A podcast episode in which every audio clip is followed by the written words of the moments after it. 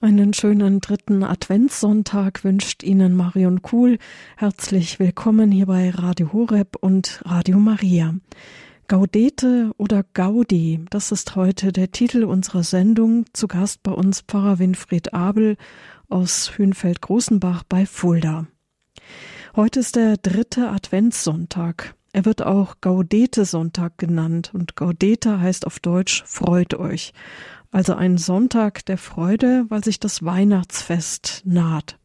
Heute denken wir über diese Freude nach, die tiefer geht als irgendein weltliches Vergnügen. Und wir fragen uns auch, wie diese Freude auch unser Leben durchdringen kann.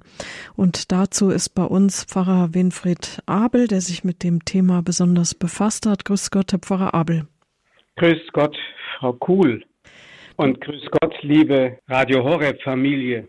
Ich möchte meinen Vortrag beginnen im Namen des Vaters und des Sohnes und des Heiligen Geistes.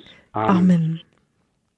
Gaudete, freut euch. Ein Appell, ein Imperativ, sehr merkwürdig. Kann man eigentlich Freude befehlen? Ist es nicht etwas, wie wir sagen würden, wie ein Gefühl, das mal kommt und mal geht? Aber man kann doch Freude nicht einem anderen Menschen zudiktieren. Dieser Gedanke kommt einem, wenn man den Aufruf zur Freude am heutigen Sonntag hört. Der Sonntag hat ja diesen Titel bekommen von dem Eingangsvers, dem sogenannten Introitus zur heiligen Messe, der mit diesen Worten aus dem Philipperbrief, dem vierten Kapitel, Vers 4 beginnt. Freut euch im Herrn zu jeder Zeit. Noch einmal sage ich, freuet euch. In der Adventszeit ist es vielleicht ein, ja, eine Art Oase, die uns geboten wird, in der wir etwas von diesem Quell trinken können, der an Weihnachten anfängt zu fließen und der nicht mehr aufhören wird, uns Menschen mit Leben und mit Freude zu erfüllen. Und dieser Quell hat seinen Ursprung im Himmel, so könnte man sagen. Papst Paul VI.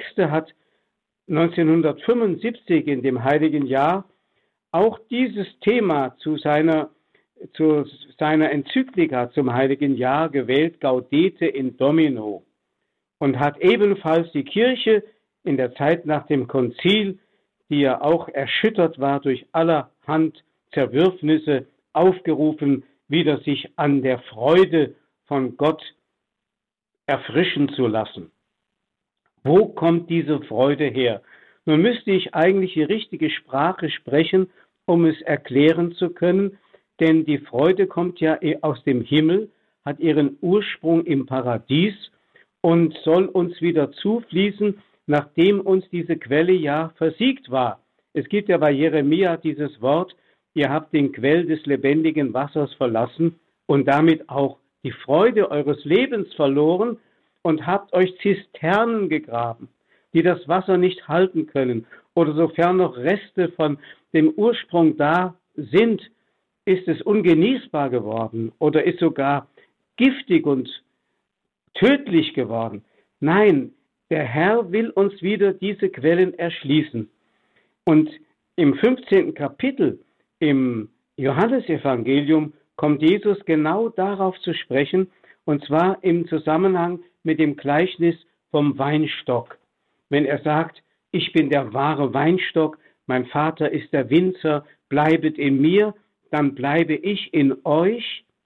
Und wenn ihr meine Gebote haltet, werdet ihr in meiner Liebe bleiben, so wie ich die Gebote meines Vaters gehalten habe und in seiner Liebe bleibe. Das habe ich zu euch gesagt, damit meine Freude in euch ist und damit eure Freude vollkommen wird. Woher kommt also die Freude? Ganz eindeutig aus dieser inneren, innersten Verbindung. Ich möchte sagen, aus dieser organischen Verbindung, die uns mit Christus eins sein lässt, so wie er in der untrennbar organischen Verbindung eins mit dem Vater ist. Das ist die Quelle der Freude. Und wenn der Mensch mit Christus vereint ist, mit Gott vereint lebt, dann ist er immer in der Freude. Dann kann ihm niemand die Freude nehmen. Also was wir mit unseren weltlichen äh, Worten Freude nennen, hat einen säkularen Inhalt, so dass man, wenn man Freude sagt, eher an Vergnügen denkt, an Belustigung, an Ausgelassenheit, an Begeisterung, an irgendeinem äh, Gemütszustand, der einem mal erfasst, der aber auch einem wieder verlassen kann. Wir denken an Genuss, an Heiterkeit, an Spaß, an Wonne und Gaudi, sagt man im Bayerischen. Also all das sind solche Begriffe, mit denen man versucht, etwas zu erklären, was Freude sein soll und dennoch eigentlich nichts anderes ist als eine weltliche Form, um die Traurigkeit zu überspielen, die den Menschen überkommt, wenn er Gott verlassen hat, wenn er Gott losgeworden ist. Das ist also, wie gesagt, eine Art Surrogat, eine Art billiger Ersatz. Ja, es gibt sogar im Alten Testament, im Buch der Sprüche, im 14. Kapitel das Wort, auch beim Lachen kann das Herz trauern. Das heißt, man überspielt die Traurigkeit des Lebens, die dadurch entsteht, dass der Mensch Gott verlassen hat.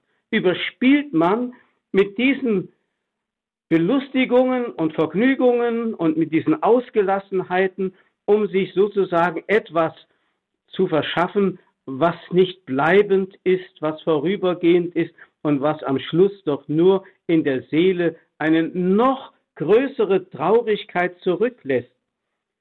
Charles de Foucault, der bekannte französische ehemalige Offizier, der dann als Einsiedler in der Sahara gelebt hatte, zunächst als er noch in der Welt lebte und allen Vergnügungen nachgegeben hatte und nachdem er Gott aufgegeben hatte, also vor seiner Bekehrung, hat er dann später in einem Gebet einmal zum Herrn gesagt, du ließest mich eine schmerzliche Leere, eine Traurigkeit empfinden, die ich nie zuvor erfahren hatte. Mitten in den Vergnügungen, mitten in den Orgien, die er gefeiert hat, diese Traurigkeit und innere Leere, das ist das Problem unserer Zeit geworden. Und je mehr die weihnachtliche Zeit und die adventliche Zeit überspielt wird von solchen Turbulenzen, wie die Menschen sie herstellen, um aus Weihnachten ein großes, ein turbulentes Fest zu machen, ein großes Geschäft zu machen oder äh, eine große Fressorgie zu machen, was auch immer sie unter Weihnachten verstehen, das alles lässt in der Seele eine große Traurigkeit zurück. Dann fragen wir uns, wenn Jesus aber die Freude uns wieder bringen will, wie er ja gesprochen hat in dem Gleichnis vom Weinstock, was ist bei ihm Freude? Passt Jesus zur Freude?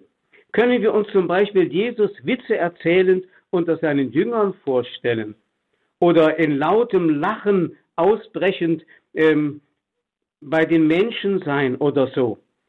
Irgendwie spüren wir, so ganz passt das nicht zusammen.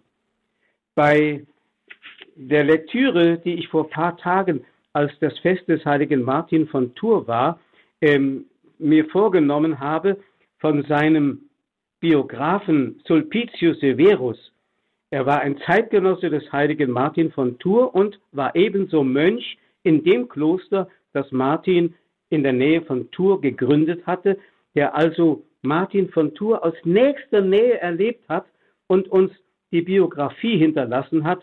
Da schreibt dieser Biograf über Martin von Tours, niemand hat ihn je zornig, aufgeregt, traurig, Niemand hat ihn lachen gesehen. Er blieb sich immer gleich. Wie von himmlischer Freude strahlte sein Angesicht. Er machte den Eindruck eines, einer übermenschlichen Erscheinung.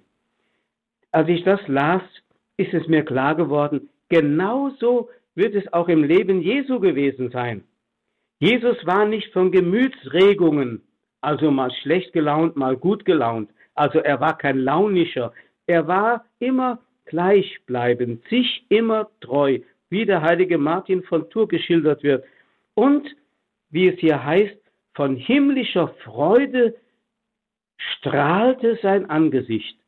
Da muss man nicht den Vergnügungen nachgehen, da muss man nicht Witze erzählen, da ist man eigentlich von innen her so erfüllt von etwas, was den Himmel ausstrahlt in die andere, in die Welt hinein und auf die Menschen übergeht.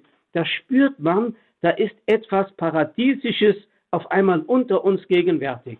Ich bin sicher, dass diese Art Freude für die Menschen in der Umgebung von Jesus eine ungeheure Attraktivität ausgelöst hat. Und wenn wir hören vom heiligen Paulus, freut euch im Herrn zu jeder Zeit, oder heute haben wir in der Lesung die, die Variante aus dem Brief an die Thessalonicher gehört, freuet euch alle Zeit, dann wird doch gesagt, es gibt nie einen Grund, nicht in der Freude zu sein. Für einen Christen, für einen gläubigen, gottverbundenen Menschen ist genau diese gleichbleibende innere Verfasstheit da, die den Menschen ähm, erhaben sein lässt über alle Gemütsschwankungen, die seine Seele erschüttern könnten. Das heißt also, man kann immer in der Freude sein, selbst im größten Leid. Ich habe solche Menschen erlebt, die depressiv waren und mir erzählt haben, Sie haben im tiefsten Herzen eine ganz große Freude. Ich denke jetzt an die heilige Elisabeth von Thüringen zum Beispiel. Die heilige Elisabeth von Thüringen hat sehr oft geweint, wie ihre Dienerinnen erzählt haben. Sie hat viel Leid erleiden müssen. Aber sie sagten, die Dienerinnen, sie, Elisabeth war nie schöner und anmutiger, als wenn sie unter Tränen lächelte. Sie war immer in der Freude. Und wenn sie jemanden in ihrer Umgebung traurig sah, dann stellte sie die Frage, und wo ist jetzt der Herr?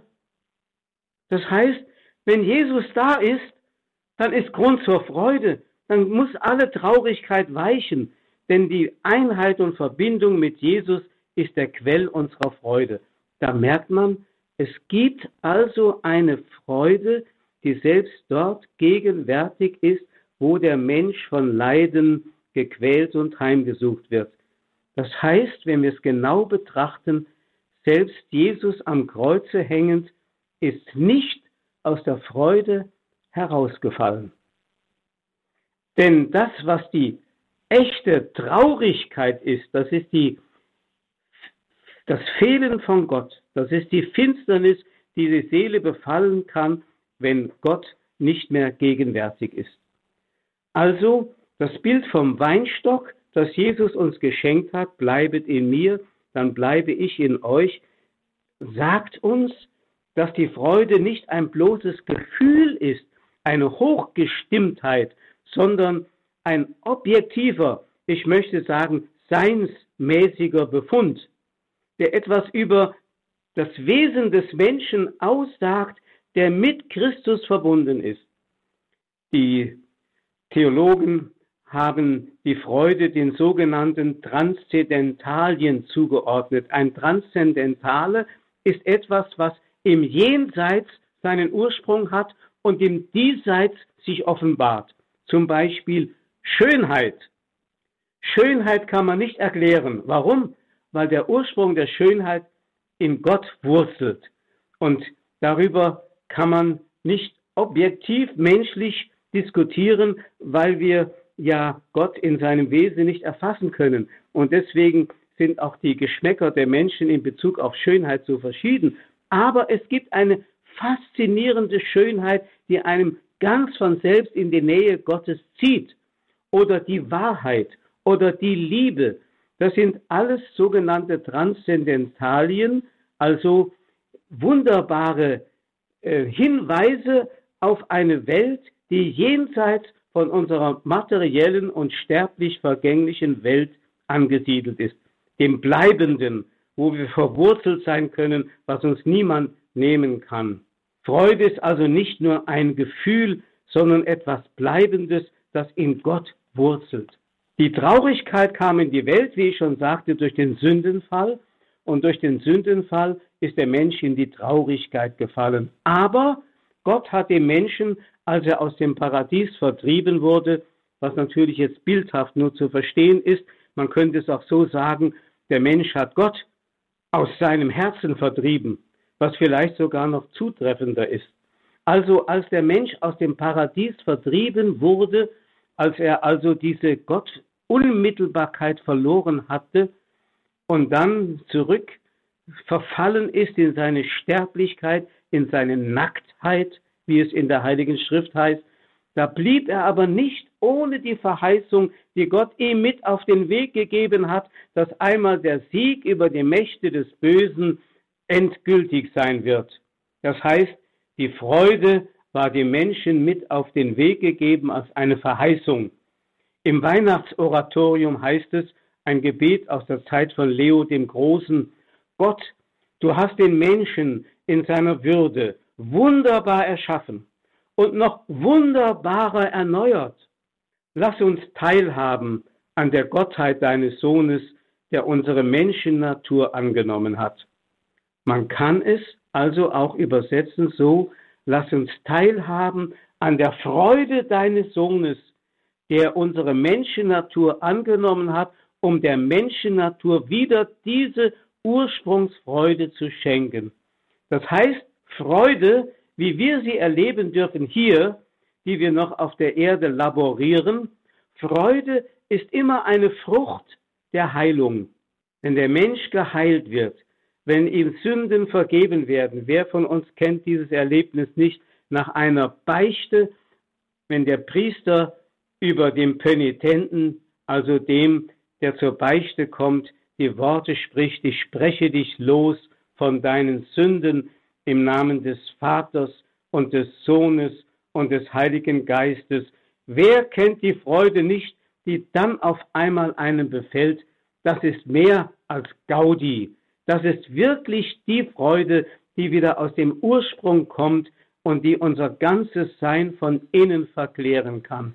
Ein Anteil am Triumph des Guten über das Böse, ein Anteil über die Auferstehungsherrlichkeit und Freude nach dem bitteren Leiden. Das ist wirklich so. Schon im alten Bund, ich sagte es ja schon, war dem Menschen die Freude als eine Verheißung mit auf den Weg gegeben und der Mensch war auch immer wieder einmal von der Freude Gottes erfüllt, die ihm sozusagen eine Erinnerung an das verloren gegangene Paradies, zugleich eine Verheißung auf die Erfüllung sein sollte, die einmal kommen würde, wenn die Welt wiederhergestellt würde durch den, der sie wieder zurechtrückt. So gibt es also schon im alten Bund, wir haben das ja heute auch in einer Lesung gehört, schon die Vorfreude auf das Kommende. Da heißt es bei Jesaja in Kapitel 52, brecht in Jubel aus, jauchzt alle zusammen, ihr Trümmer Jerusalems. Denn der Herr tröstet sein Volk, er erlöst Jerusalem. Der Herr macht seinen heiligen Arm frei vor den Augen der Völker. Alle Enden der Erde sehen das Heil unseres Gottes. Die Trümmer Jerusalems, das ist eben der sündhafte Mensch, der sich in Fragmenten nur wiederfinden findet und der danach Sehnsucht hat, dass diese Trümmer wieder aufgebaut werden zu einer Vollkommenheit, dass der Mensch wieder geheilt und geheiligt wird, wie er einst heilig war und wie Gott es ihm als Verheißung mit auf den Weg gegeben hat. Immer wieder wird dieses Bild auch im Zusammenhang mit dem Bund gesehen, mit dem Bund, den Gott mit den Menschen schließen wollte. Hier machen wir jetzt eine kleine Pause für Musik, um das Ganze noch einmal ein wenig in uns nachklingen zu lassen und dann werde ich diese Gedanken noch ein bisschen weiter fortführen.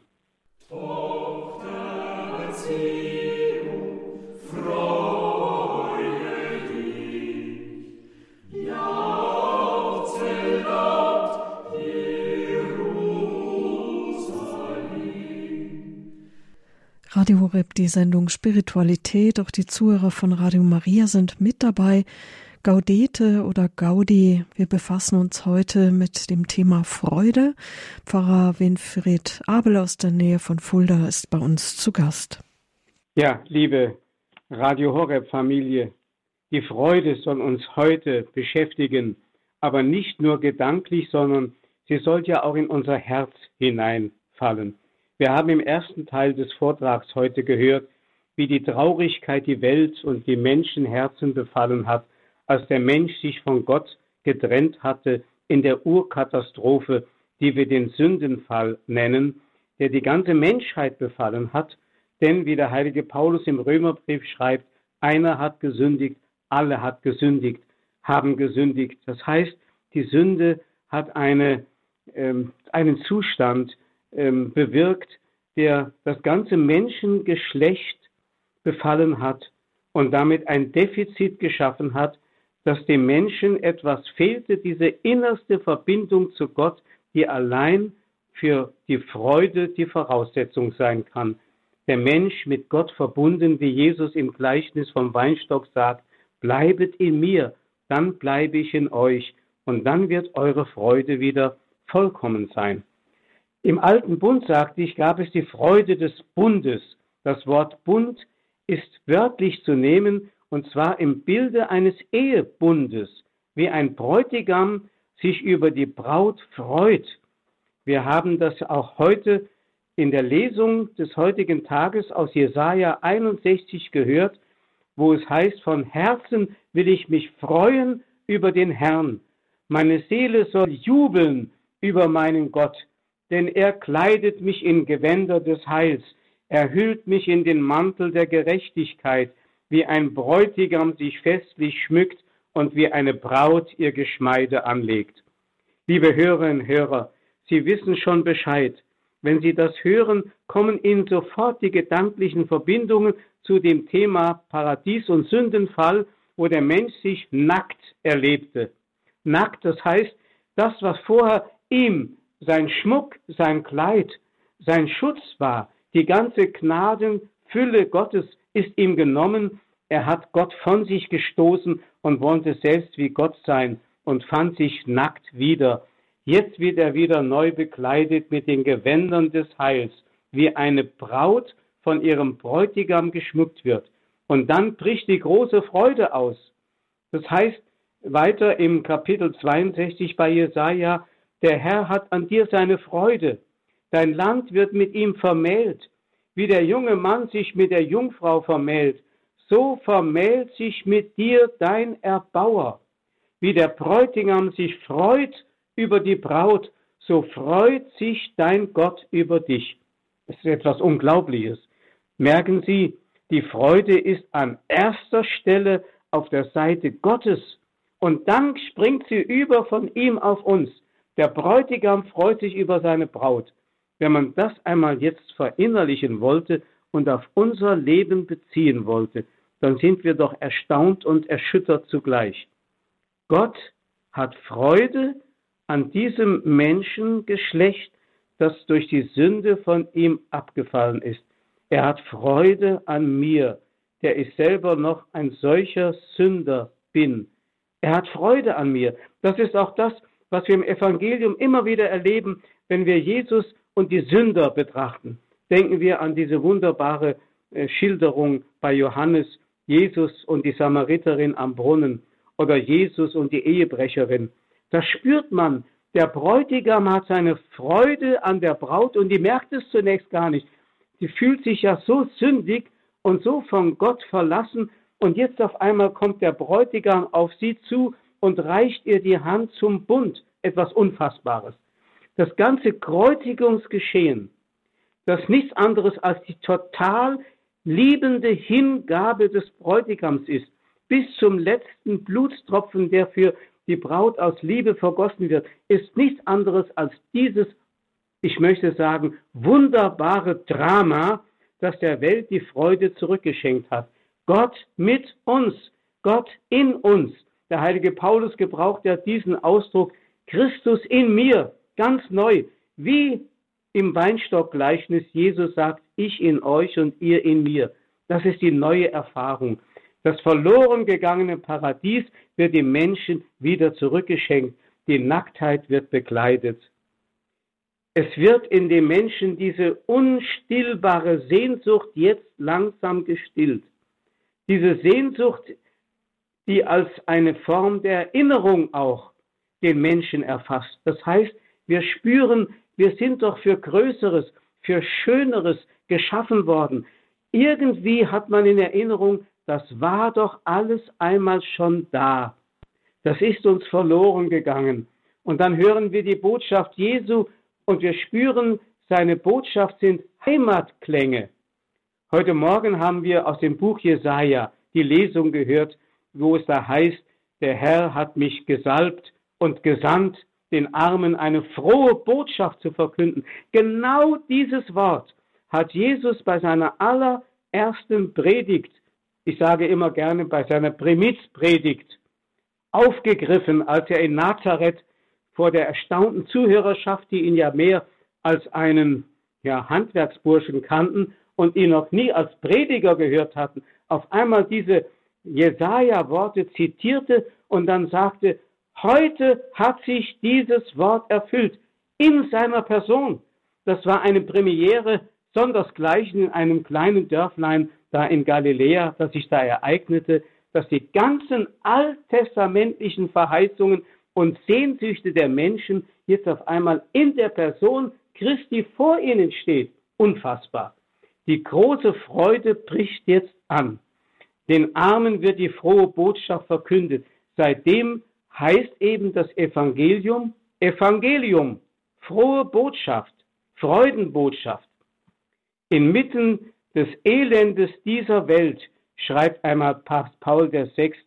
in seiner Enzyklika Gaudete in Domino, inmitten des Elendes dieser Welt wollen wir heute und sollen wir die Freude entdecken und ihren frohen Klang vernehmen. Inmitten der Adventszeit Gaudete, inmitten der Fastenzeit Letare, Freude. Die Freude am Herrn ist unsere Stärke, schreibt der Prophet oder sagt der Prophet Nehemia. Ja, wenn wir erkannt haben, dass alles Irdische vergänglich ist, selbst die größten Freudenquellen, die wir im Irdischen erleben, zum Beispiel in einer liebenden Beziehung, selbst wenn wir da erleben, dass diese Freudenquellen versiegen, dann spüren wir, es muss doch eine Freudenquelle geben, die bleibt. Martin Buber hat das einmal in eine Geschichte äh, gekleidet. Ich lese kurz vor. Bald nachdem Rabbi Mendels Frau gestorben war, starb ihm auch die Tochter weg. Man flüsterte es sich zu, er dürfe es noch nicht erfahren. Als aber sein Schwiegersohn weinend ins Bethaus kam, während der Rabbi im sabbatlichen Morgengebet stand, verstand dieser sogleich, dass es geschehen war. Nach dem Gebet der 18 Segenssprüche sprach er, Herr der Welt, du hast mir die Frau genommen, da habe ich mich noch an meiner Tochter erfreuen können. Jetzt hast du mir auch die genommen. Nun kann ich mich an keinem mehr erfreuen als an dir allein. So will ich mich an dir freuen. Und er sprach das Hauptgebet des Sabbats mit begeisterter Freude. Ja, da hat der Mensch den bleibenden Grund der Freude entdeckt, der ihm nicht genommen werden kann. Der heiligen Elisabeth von Thüringen ging es genauso, als sie ihren Gatten verloren hatte, den sie heiß innigst geliebt hat. Zunächst war sie wie eine Unsinnige vor Trauer, und dann erkannte sie, der wahre Grund der Freude konnte ihr nicht genommen werden. Der blieb Gott, und so konnte sie ihn in den Ärmsten der Armen dienen und ihnen die Freude vermitteln. Ja, an einer anderen Stelle heißt es bei Martin Buber, wenn du die Freude vergissest und der Schwermut verfällst, vergissest du den Herrn, deinen Gott, denn es steht geschrieben, Macht und Freudigkeit sind an seiner Stätte. Ja, selbst irdische Freuden, also auch ein Scherz, kann seinen Ursprung haben in der bleibenden himmlischen Freude des Paradieses. Auch das ein Wort von Martin Buber, der Rabbi Pinchas zitiert, der sagte, Alle Freuden stammen aus dem Paradies. Auch der Scherz, wenn er in wahrer Freude gesprochen wird. Wunderbar gesagt. Also es ist Grund zur Freude. Deswegen wird ja auch im Neuen Testament schon im ersten Kapitel bei Lukas die Freudenbotschaft durch den Engel an Maria verkündet. Da heißt es ja, als der Engel Gabriel Maria erscheint, freue dich, die du voll der Gnaden bist. Er sagt also nicht, gegrüßet seist du Maria, er sagt, griechisch heißt es, scheire kecharitomene, freue dich, die du voll der Gnaden bist. Ja, hier erfüllt sich auf einmal, und das spürt Maria auch, denn sie ist ja ganz in der Erwartung des Volkes Gottes und in den Verheißungen, die durch die Propheten dem Volk mit auf den Weg gegeben waren, ganz zu Hause. So wird sie auch dargestellt, wenn die Verkündigungsszene von den Künstlern ins Bild gebracht wird, sieht man Maria immer auf einem Betschemel kniend, ein Buch vor sich liegend, das heißt also die alttestamentlichen Verheißungen, und dann kommt der Engel und jetzt geschieht Erfüllung. Und deswegen heißt es, freue dich. Das ist der Widerhall der prophetischen Worte, die Maria natürlich verinnerlicht hatte, wo es heißt bei Sahaja, juble laut, Tochter Zion, jauchze, Tochter Jerusalem, siehe, dein König kommt zu dir. Und bei demselben Propheten im Kapitel 2, juble und freue dich, Tochter Zion, denn siehe, ich komme und wohne in deiner Mitte. Ja, dieses Wort kommt sogar in der Verkündigungsszene von Nazareth vor, wird aber leider nicht mehr mit übersetzt. Da heißt es nämlich, du wirst in deinem Schoß empfangen. Und dieses Wort Schoß, engastri heißt es auf Griechisch, das Wort gaster, also das den Magen eigentlich meint, meint die Mitte der Person. Und wenn man es rückübersetzt ins Hebräische, dann versteht man, hier erfüllt sich genau das, was der Prophet Zacharia verkündet hat. Ich komme und wohne in deiner Mitte, in deinem Schoß wirst du empfangen. Das hat Maria sofort begriffen. Hier geschieht jetzt auf einmal etwas, was wir, wenn wir es einmal menschheitsgeschichtlich und weltgeschichtlich betrachten wollten, als das große welt- und menschheitsgeschichtliche Ereignis bezeichnen würden. Hier treffen sich Erde und Himmel wieder zusammen. Grund zur Freude. Hier werden beide wieder miteinander verbunden in einem Leib. Denn Christus ist nicht nur Gott, sondern er ist auch Mensch in einer Person. Und das geschieht vor allem im Herzen der Gottesmutter, die glaubend sich darbietet mit ihrer ganzen Person, aber auch mit ihrer ganzen Geschichte bis unter das Kreuz. Denn das Wort, das Maria spricht, siehe, ich bin die Sklavin des Herrn, also ich bin Werkzeug des Herrn, ich bin ihm voll zur Verfügung. Das hat sie bis unter das Kreuz, ja bis zum letzten Atemzug ihres Daseins gelebt und verwirklicht. Deswegen konnte sie sagen, siehe, ich bin die Magd des Herrn. Das ist in der neuen Einheitsübersetzung heute wieder drin, dieses siehe, ich bin. Genau wie der Engel sagt, siehe, du wirst empfangen. So sagt Maria, siehe, ich bin die Magd des Herrn. Also, man kann es an ihrem Leben ablesen. Diese Freude ist die Erfüllung aller Erwartungen. Bei Johannes im Kapitel 8 sagt Jesus, euer Vater Abraham jubelte, weil er meinen Tag sehen sollte. Er sah ihn aus der Ferne und freute sich. Ja, und deswegen konnte auch der Engel zu den Hirten sagen, fürchtet euch nicht, ich verkünde euch eine große Freude, die dem ganzen Volk zuteil werden soll. Heute ist euch in der Stadt Davids der Retter geboren, der Messias, der Herr. So ist also die Freude in diese Welt gekommen in der Person Jesu. Johann Sebastian Bach hat darüber eine wunderbare Motette geschrieben, Jesu meine Freude, den Text von Johann Frank, einem damaligen Zeitgenossen, übernommen, wo es da heißt, weicht ihr Trauergeister, denn mein Freudenmeister Jesus tritt herein. Denen, die Gott lieben, muss auch ihr Betrüben lauter Sonne sein. Duld ich schon hier Spott und Hohn, dennoch bleibst du auch im Leide, Jesu, meine Freude. Hier spüren wir Freude, die vom Himmel und aus dem Paradies kommt, ist etwas völlig anderes als das, was wir oft säkular, also rein weltlich unter Freude verstehen. Etwas Bleibendes. Selbst im Leide ist Jesus meine Freude. Ja, deswegen sagt Jesus in seinen Abschiedsreden, ihr werdet weinen und klagen, aber die Welt wird sich freuen. Ihr werdet traurig sein, wenn ich gehe, aber eure Trauer wird sich in Freude verwandeln. Es ist wie mit einer Frau, die gebären soll. Sie ist bekümmert, weil ihre Stunde da ist, aber wenn sie das Kind geboren hat, denkt sie nicht, mal, nicht mehr über ihre Not, über der Freude, dass ein Mensch zur Welt gekommen ist. Ja, genauso ist es.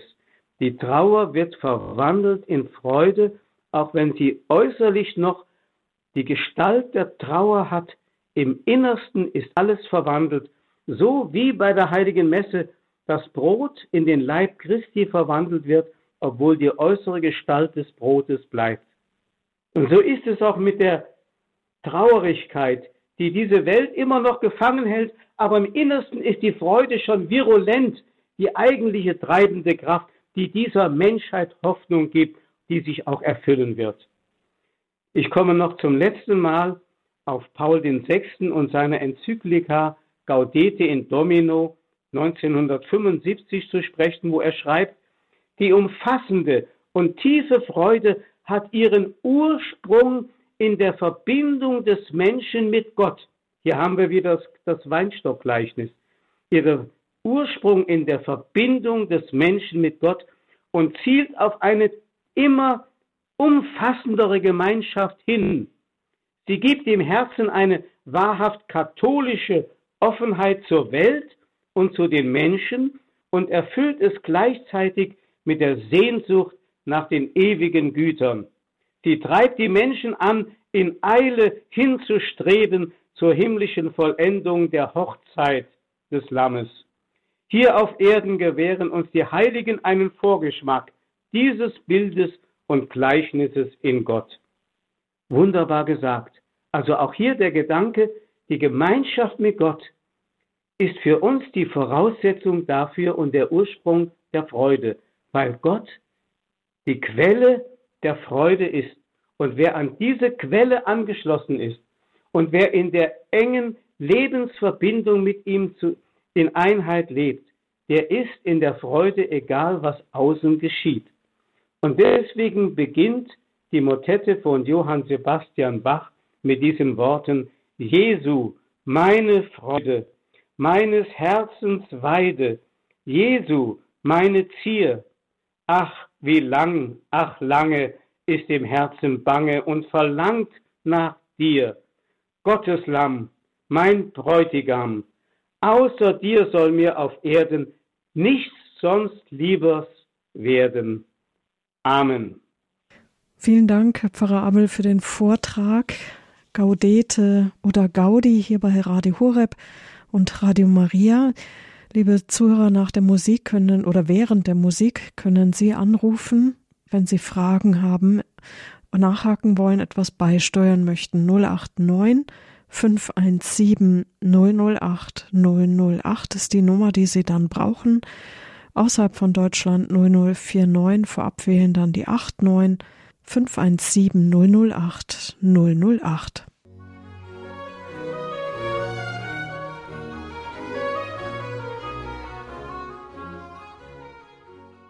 In der Sendung Spiritualität bei Radio Horeb heute am Gaudete-Sonntag befassen wir uns mit dem Thema Freude. Sie haben einen Vortrag von Pfarrer Winfried Abel aus der Nähe von Fulda gehört. Sie können jetzt anrufen unter der 089 517 008 008 wenn Sie sich noch mit einbringen möchten mit Ihren Fragen. Eine erste Anruferin ist Frau Stangel aus Bad Reichenhall. Grüß Gott. Ja, grüß Gott. Und zwar möchte ich mich herzlichst bedanken für den wundervollen Vortrag, der mir so aus der Seele gesprochen hat und mich so getröstet hat, weil ich wirklich in viel Leid und Prüfungen bin. Und trotzdem kann ich dieses Zeugnis geben, dass ich im Herzen Frieden habe und Freude. Und wie Sie gesagt haben, Herr Pfarrer Abel, die Freude am Herrn ist unsere Stärke. Und wenn es ganz dunkel wird, äh, in Prüfungen und äh, in Widerwärtigkeiten, dann bete ich oft, das Vertrauen zu Gott ist meine Stärke.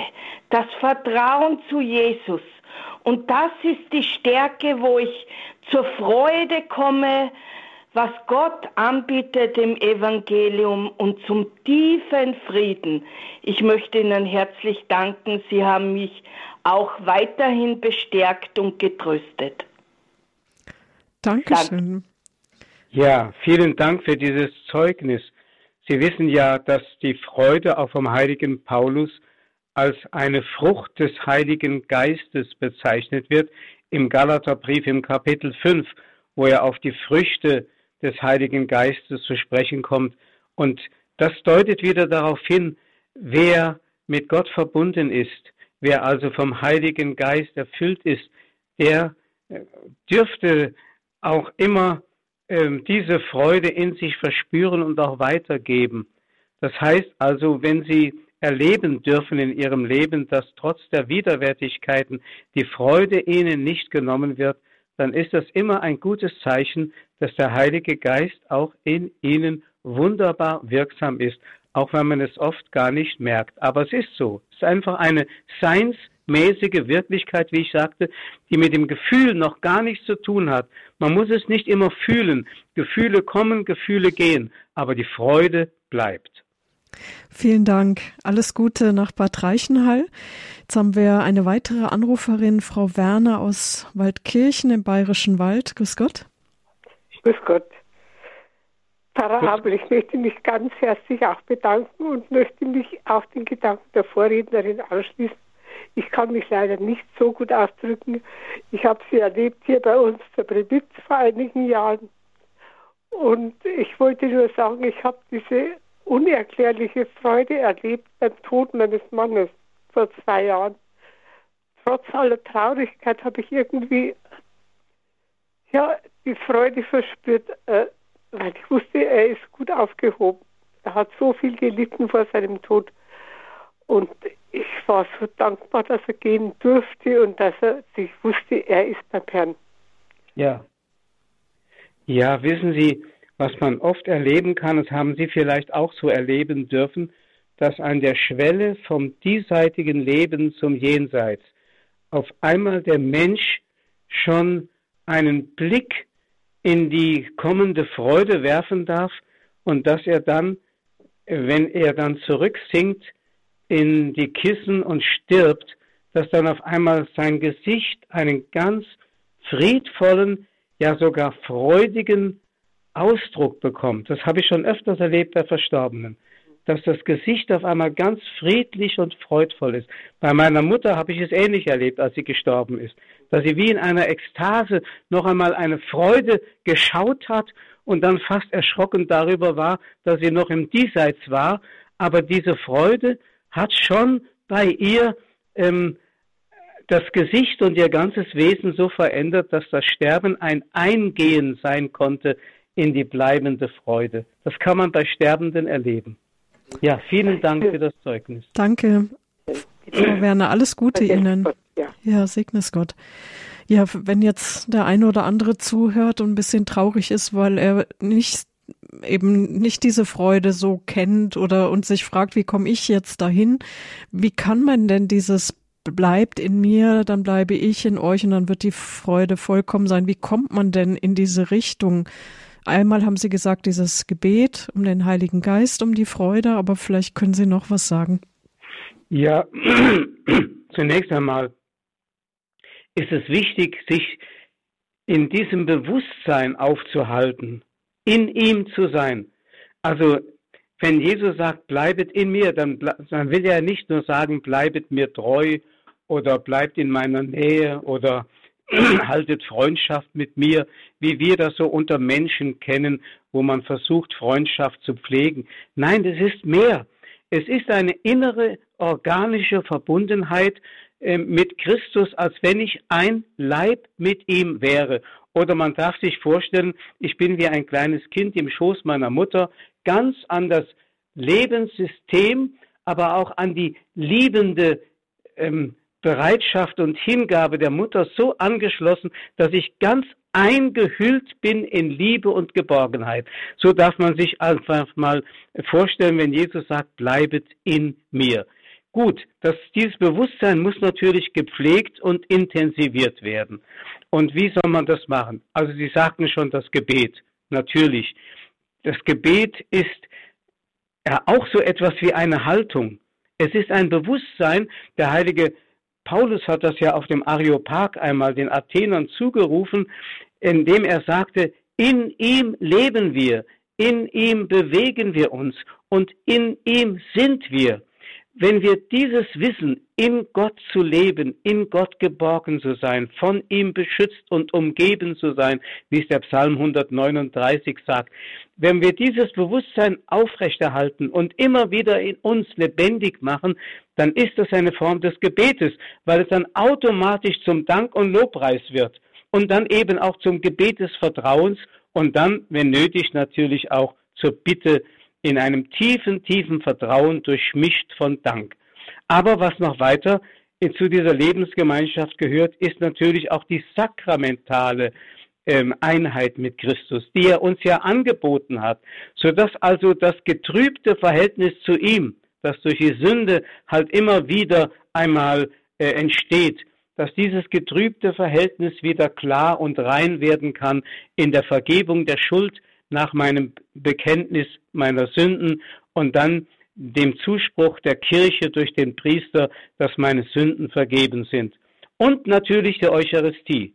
Die Eucharistie ist die Communio. Papst Johannes Paul II. hat das in das Bild von dem verlorenen Sohn, der heimkehrt zu seinem Vater, sehr deutlich erklärt. Er hat gesagt, diese Communio kommt zustande das heißt also, das Mastkalb wird geschlachtet, das große Fest wird gefeiert, nachdem der Sohn sich mit seinem Vater versöhnt hat und in den Armen des Vaters liegt. Das heißt, erst Versöhnung, dann Vereinigung. Erst, ja, erst die Beichte, dann die Kommunion. Das ist eine Logik der Communio, wie Papst Johannes Paul II. das nannte. Eine logische Folge davon, dass ich also aus der Verlorenheit zurückkehre und wieder ganz in die Einheit mit Gott zurückfinde. Diese sakramentale ähm, Wirklichkeit soll ich unbedingt leben. Sie ist der Kirche von Christus angeboten, damit wir eben diese Quellen der Freude jeden Tag neu in uns fließen lassen können. Vielen Dank. Wir haben noch einen Hörer, den ich gern mit hineinnehmen möchte. Ich hoffe, wir können uns kurz fassen, weil ich eigentlich zum Ende kommen muss. Herr Luray aus Essen. Ja, schönen guten Tag. Ich wollte dem Pfarrer ganz herzlich danken für seinen wunderbaren Vortrag und wollte sagen, ich kann das nur bestätigen. Meine Mama hat mir auf dem Sterbebett noch mitgegeben, du hast Jesus. Als ich dachte, ich brauche dich noch so sehr. Und ich muss sagen, das war ein wunderbares Zeugnis für mich, was mich durchgetragen hat. Und äh, wie der Pfarrer gerade auch sagte, die heilige Kommunion jeden Tag, wenn ich, wenn ich es möglich machen kann, und die Beichte. Und äh, dass ich mir selbst vergeben lassen kann, aber auch anderen vergeben kann durch Christus. Das ist das wichtigste Fundament überhaupt. Das wollte ich als Zeugnis beisteuern. Ja, vielen Dank für diesen Beitrag. Ich denke jetzt gerade, wo Sie das sagten, an das Sterben von Papst Benedikt XVI., der ja sterbend noch ausgerufen hat oder geflüstert hat, Jesus, ich liebe dich. Das ist es. Ja. Dankeschön für Ihren Vortrag. Gottes Segen und gesegneten Advent und gesegnetes Weihnachtsfest. Danke Ihnen auch. Gottes Segen. Danke. danke. Alles Gute. Ja, danke dem Dank schließe ich mich an. Danke, Pfarrer Abel, für diesen Vortrag, dass Sie uns da eingeführt haben. Danke allen, die sich so rege beteiligt haben. Sie können diese Sendung nachhören in der Mediathek von Radio Horeb www.horeb.org Podcast Sendereihe Spiritualität oder Sie können auch noch eine CD bestellen unter der 08328 921 120. Pfarrer Abel dürfen wir Sie noch um den Segen bitten. Gerne. Auf die Fürsprache der heiligen Gottesmutter Maria, des heiligen Josef, aller Engel und Heiligen segne euch der Herr. Auch er schenke euch seinen heiligen Geist, und in seinem heiligen Geist verwandle er eure Traurigkeit in bleibende Freude und mache euch selbst wieder zu Boten der Freude für viele Menschen. Und so segne euch der gütige Gott, der Vater, der Sohn und der Heilige Geist. Amen. Vielen Dank und dann wünschen wir Ihnen auch frohe, gesegnete Weihnachten dann schon. Danke Ihnen allen auch. Danke. Auf Wiederhören, sagt Marion Kuhl.